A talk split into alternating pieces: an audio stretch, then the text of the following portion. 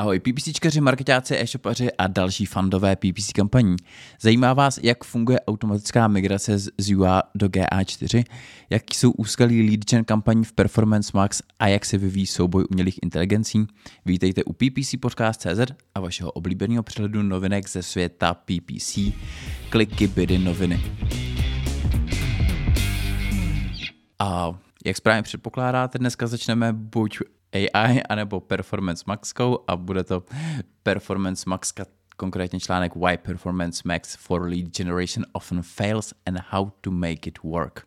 A pokud jste někdy nějakou Performance Maxku pro ne-e-commerceového klienta nastavovali, tak víte, jaký je to pain, jaký je to problém, protože u Performance Maxky, když nemáte e-commerceový produktový feed, tak vlastně nejste schopný nějakým způsobem vyhodnocovat jednotlivý asset groups a nejste schopný vyhodnotit, co vám funguje, eh, krom nějakých insightů, který nám Google nabízí. Mimochodem i o tomhle jsem eh, našel zajímavý článek, eh, kam se to vyvíjí a transparentnost Performance Max kampaní se sice pomalu, ale trochu posouvá. A pokud jste předplatitelem na Piky, tak tam najdete odkaz na tenhle eh, zajímavý článek. Nicméně pojďme zpátky k lídovým kampaním na Performance Maxkách. Krom toho, že nejsme schopní porovnávat si třeba výkon jednotlivých asset group u lídových kampaní, tak ten zásadní problém je právě kvalita lídů. Jednak se může jednat o zkrátka nekvalitní lídy, nekvalitní zákazníky, ale Dalším velkým problémem, zvláště v některých zemích, eh, jsou roboti, který nejen, že už umí teda krolovat a procházet ty stránky, ale umějí i vyplňovat ty formuláře a odesílat je. Což může být velký průšvih, protože Performance Maxka jako vysoce automatizovaná kampaň eh, se zkrátka učí, odkud ty lídy chodí, a pokud ty roboti začnou přinášet lídy ve větší objemu, tak Performance Max je začne preferovat a začne vyloženě cílet na ty roboty, což je zkrátka jako uzavřený cyklus, do kterého určitě nechcete spadnout. Navíc na rozdíl třeba od searchových kampaní, kde k tomuhle samozřejmě že může dojít taky, tak nemáte vůbec kontrolu nad tím cílením. U těch searchových kampaní si to aspoň částečně ohlídáte přes relevanci toho klíčového slova. Pokud vidíte, že vám tam chodí spousta trafiku přes nějaký nerelevantní vyhledávací dotaz, tak jste schopni ho vyloučit. Nicméně u Performance Maxky jsou tyhle ty možnosti jenom velmi, velmi omezený. To znamená, že ve chvíli, kdy spadnete do téhle pasti, tak vám začne vodit stále nekvalitnější a nekvalitnější lídry a blbě se z toho dostává.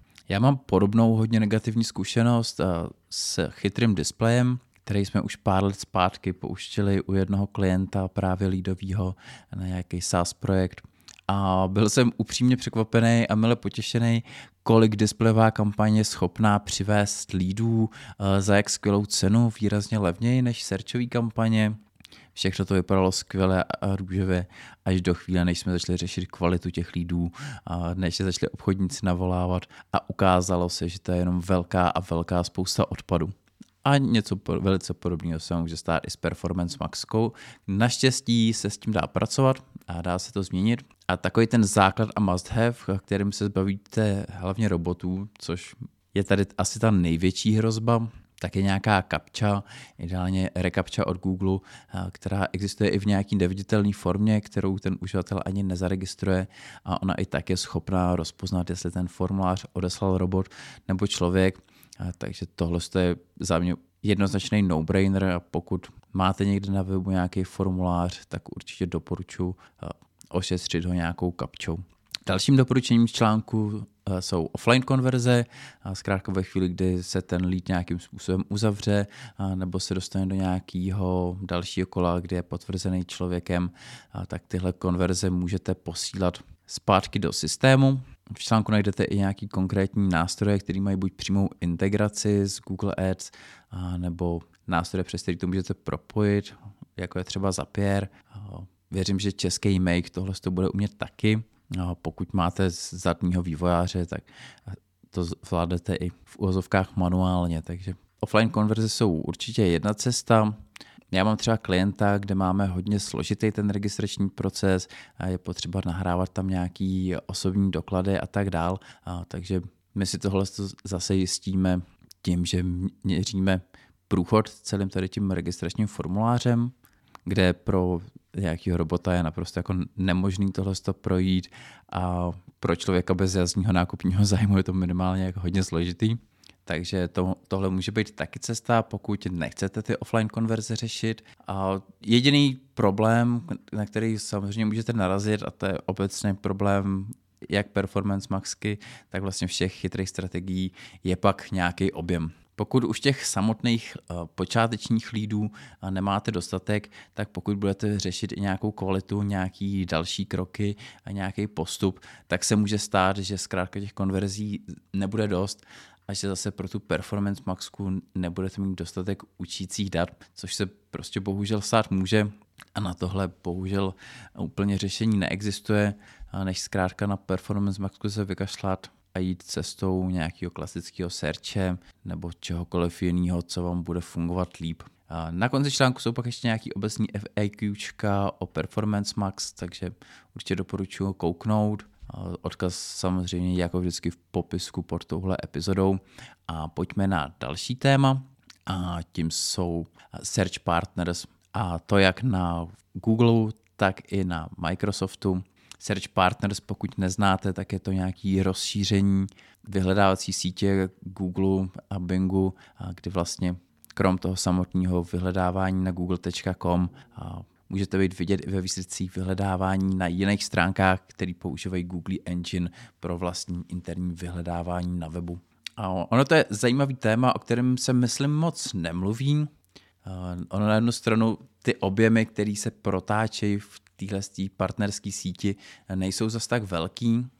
Nicméně už několikrát eh, jsem to probíral s ostatníma PPCčkařema, přišlo to na přetřes a je pravda, že v některých období tyhle search partners sítě hodně vystřelily nahoru. A teď jsem koukal do statistik u jednoho klienta a třeba v září v 2021 jsme měli ten podíl Search Partners kolem 8%, což už není vůbec zanedbatelné množství. Nicméně dlouhodobě běžně se to pohybuje třeba kolem půl procenta, aspoň teda u mých klientů, neberte mě úplně za slovo. Obecně mi přijde, že větší problém je to, pokud optimalizujete ty kampaně na kliky nebo na zobrazení. Pokud tam máte nějakou chytrou budovací strategii, tak ona se to už nějakým způsobem sama odřídí. Pokud potřebuje dodat nějaký ROAS, nějaký CPAčko, tak zkrátka bude i sama omezovat ten dosah v té partnerské síti, protože předpokládá nebo má nějaký data o tom, že tam ten výkon nebude tak velký. Nicméně pokud optimalizujete na kliky nebo na zobrazení, tak se vám může stát, že, že tahle partnerská síť vám bude spendovat i jednotky procent, možná i nějaký nižší desítky procent. Otázkou teda je, jestli to zkrátka rovnou nevypnout, jestli tohle to neriskovat.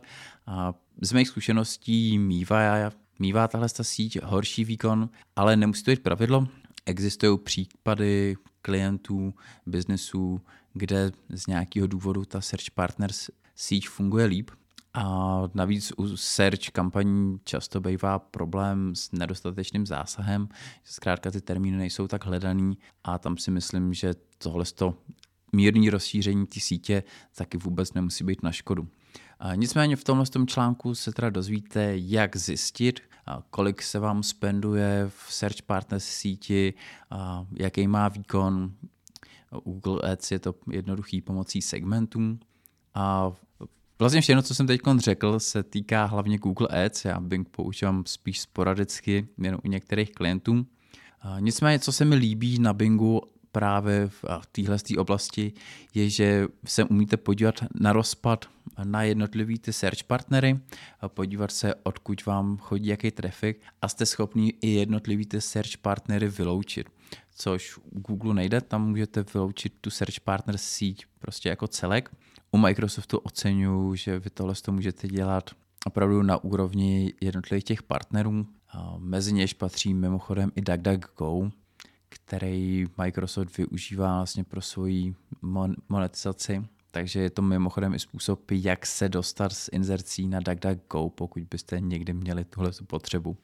Jo, takže ještě jednou schrnutí. Uh, obecně se doporučuje vzhledem k tomu nižšímu výkonu uh, to spíš vypínat. Samozřejmě best practice od Google je naopak nechat to zapnutý Já pokud má, používáte nějakou chytrou strategii, tak bych to nechal a spolehl se na tu chytrou strategii, že to zkrátka ohlídá, že doručí ten výkon, který doručit má.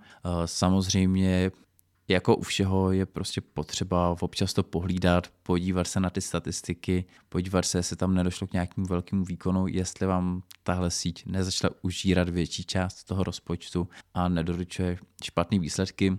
Nicméně obecně bych se toho nebál, zvlášť u těch chytrých strategií, a pokud naopak optimalizujete na kliky, a máte jako problém plnit PNO a chcete co největší výkon, pak je samozřejmě logický tu Search Partners síť vypnout. Ale jak jsem říkal, někdy tam ty výsledky můžou být lepší, takže i tady je to na otestování. A než budeme pokračovat dalšími články, udělal bych malou pauzu, abych poděkoval všem přispěvatelům na PIKy. Vaše příspěvky jsou pro mě opravdu velkým povzbuzením a jako malý poděkování najdete na PIKy odkazy na články, které se do dnešního výběru nedostali. Dneska je to úžasných 15 článků a nechybí klasický novinkový přehled od Marketing Brothers. Tenhle měsíc mimochodem hodně zajímavý, díky kluci. Návod jak na úspěšnou landing page, hromada zdrojů k Performance Max a taky k AI a mnoho dalších. Pokud mě chcete taky podpořit, vyražte na piky.cz lomeno ppc podcast.cz piky.cz lomeno ppc podcast.cz p i c k e y.cz lomeno ppcpodcast.cz a už za cenu jednoho kilímku kávy dostanete každých 14 dní všechny tyhle bonusy. A teď zpátky k novinkám. A poslední dva, možná tři díly jsme se hodně točili kolem umělé inteligence a dneska v tom budeme pokračovat. Byť už bych to rád začal pomalu omezovat, aby jsme se dostali taky nějakým ryze PPCčkovým tématům. Nicméně na té scéně umělých inteligencí teď dochází takovému celkem zajímavému souboji válce mezi Microsoftem, který využívá model GPT, který určitě znáte jako chat GPT, a Google, který má vlastní umělou inteligenci přezdívanou BART.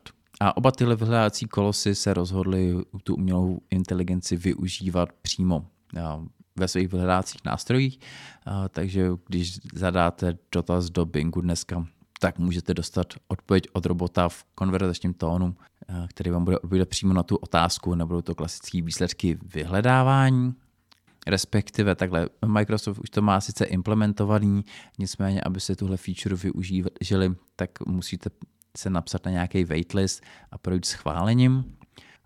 Google tuhle možnost zatím nenabízí, nicméně ohlásil, že tam možnost bude dostupná v uvozovkách brzy, takže uvidíme, jak moc brzy tohle bude. V tomhle souboji zatím vyhrává Microsoft, musím říct, zatímco ChatGPT, který jehož, řekněme, engine pak Microsoft využívá a sklízí zatím ve skrze pozitivní reakce a spousta lidí to už dneska využívá jako pomocníka při své práci a určitě víte, kolik různých eh, testů a use caseů se všude na internetu objevilo. Mimochodem projevilo se taky na akcích Microsoftu, který během nějakého dna na začátku ledna vyšplhali o 22%.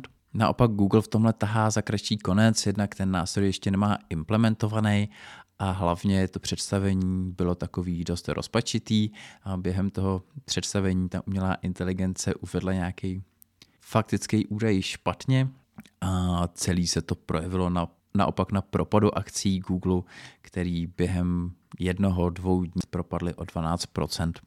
Nicméně tohle jsou podle mě jenom krátkodobý výkyvy, které vás nemusí zajímat ani jako uh, investora na burze, ani jako PPCčkaře. Myslím si, že to zásadní přinese teprve budoucnost a že to bude zajímavý souboj. Google je prostě pořád jednoznačná jednička, co se týče vyhledávání a nějaký online reklamy. Nicméně Microsoft se, myslím, konečně dostal do pozice nějakého vážného vyživatele tímhle s tím krokem. Myslím, že snad poprvé v historii jako má reální šance Google svrhnout. Nemyslím si, že by k tomu došlo. Nicméně poprvé jsou ty síly aspoň trošku vyrovnaný. Momentálně má totiž Microsoft náskok pravděpodobně v té technologii samotný, a, ale hlavně v tom, že ji byl schopný vypustit dřív a taky v tom sentimentu, který je momentálně příznivější spíš na straně toho Microsoftu než na straně Google. Na druhou stranu Google se svýma technickými možnostmi s obříma datacentrama tenhle ten náskok pravděpodobně dožene, ale může to pár let trvat. A co jsem zaslechl z věsti, tak teď teprve urputně schání další týmy do vývojářského týmu, a takže ta Google technologie v zkrátka v tuhle chvíli pravděpodobně nebude zdaleka tak daleko jako ta Microsoftí. Ovšem chat na Bingu eh, taky procház, provázejí nějaký kontroverze a skandály. Eh, mimo jiný to, že se po zadání nějakých šikovně vymyšlených promptů vlastně ten Bing chatbot prokecl a vyzradil nějaký svoje interní pravidla, a nějaký, svoje, nějaký svůj interní název a tak dál. Samozřejmě se v těch odpovědích eh, stále mílí, ale už došlo i k několika, řekněme, takovým agresivním výpadům vůči uživatelům, kdy, kdy ten nástroj byl zkrátka přesvědčený, že, že má pravdu a začal se uživatelem dost nepříjemně hádat a začal taky projevovat známky nějaký mentální nestability a začal upadat do existenciálních krizí, takže je vidět, že i v tomhle tom ohledu ještě je potřeba nějaký ladění a nějaká další práce s tímhle nástrojem. To jsou nicméně spíš takové perličky. Ta otázka, která nás zajímá především, je to, jak to ovlivní PPC. Přece jenom to ten search tvoří jako velkou část PPC kampaní a půjde o docela zásadní nový formát ve výsledcích toho vyhledávání. Takže je jasný, že k nějaký změně tam dojde. Co jsem se o tom bavil s ostatníma, tak názory se různěji od toho, že půjde o revoluci, která bude vlastně znamenat konec PPC reklamy, až po nějaký dramatický změny. A pak ta škála pokračuje samozřejmě až k tomu, že, že to nebude nic znamenat. A já si taky myslím, že ta změna nebude zase tak dramatická, protože to, co to ovlivní, ten typ výsledků, ten content, jsou vlastně ty, řekněme, odpověďové informační věci kolik lidí žije na planetě, jak si uvařit, nevím, čaj z jablek. Ale to vlastně jako nejsou dotazy, na který byste normálně inzerovali.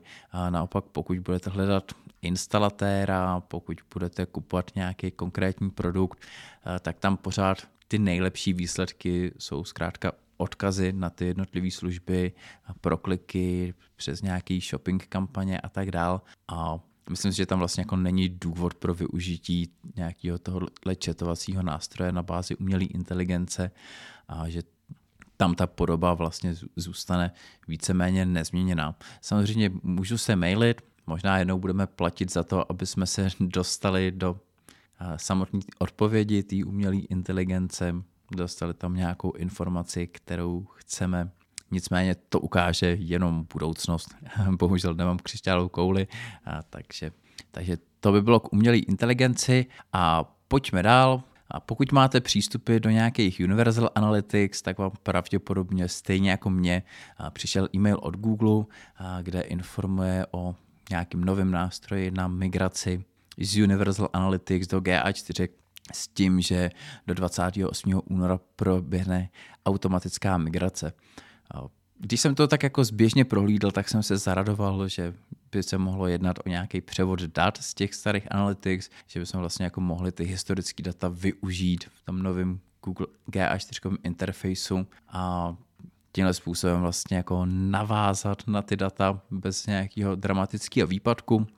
Nicméně přišlo mi to až příliš dobrý na to, aby to byla pravda, a takže jsem napsal Markovi Leciánovi, který se v těch GAčkách přece jenom vyzná výrazně líp než já. A protože jsem zjevně nebyl první, kdo se ho na to ptal, tak se nakonec Marek rozhodl sepsat článek, za který moc děkuju. Takže jenom ve zkratce, co se stane. 28. února vám Google ke každému UAčkovému Universal Analytics účtu založí nový GA4 a to bez ohledu na to, jestli už GA4 máte nebo nemáte. A vy se z tohohle můžete manuálně opt-outnout a pravděpodobně se i opt-outnout chtít budete, protože, jak už jsem řekl, čekal jsem, že tam dojde k nějakému převodu dat, to se rozhodně nestane, takže vlastně žádný převod dat se nekoná, založí to zkrátka čistý účet bez jakýchkoliv historických údajů. Nicméně, co vám to může převést a překopírovat, a jsou nějaké nastavení a filtry, nějaký konverze a tak. Což ale bohužel z pravidla nefunguje dobře, z pravidla tam dochází k nějakým chybám, který je pak potřeba nějakým způsobem odhalovat, což může být vlastně složitější, než je nastavit od nuly. Navíc se historicky stalo, že Google takhle při migraci převedl i nějaký nastavení filtrů, jenže v GA4 nastavení, fil, nastavení filtrů prostě ještě nebylo, ne, nebyl tam přístup, nevím, jak je to dneska, ale vy jste tam měli zkrátka převedený filtry, který jste nemohli nějak editovat nebo smazat a navíc jste se nemohli být jistí, jestli jsou nastavený správně, a takže docela velký průšvih.